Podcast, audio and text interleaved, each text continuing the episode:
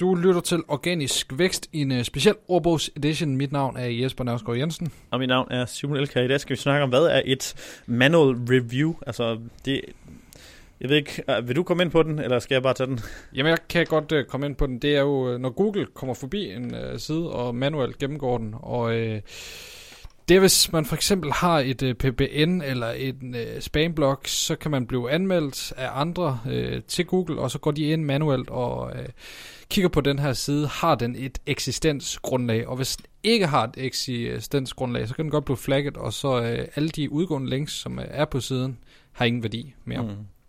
Uh, ja, så manual review, det betyder bare, at en manuel gennemgang er en, en quality rater hos Google. Og hvis du så får overholde alle Googles general guidelines eller quality guidelines, jamen så har du egentlig ikke noget at frygte. Og jeg ved også, nu er det ikke sådan noget, der sker særligt altså jeg har endnu faktisk ikke nok prøvet det endnu. Øh, gennem, jeg har prøvet at være med til den side, der var helt ud af Google, men det var ikke en manual review.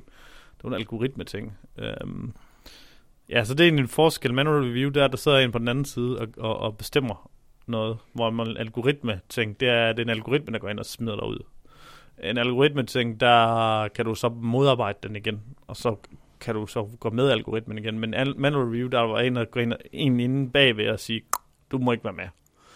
Så. Men, men der kan du også... Øh, ja, der kan altså du indsende lave, det, og så lave ja. sådan en, hvad hedder sådan, en, en... Du kan bede, bede om at få, få tjekket din side igen, når du har ja. øh, fikset de det, problemer, det skete jo ved Search Engine Land der. Ja.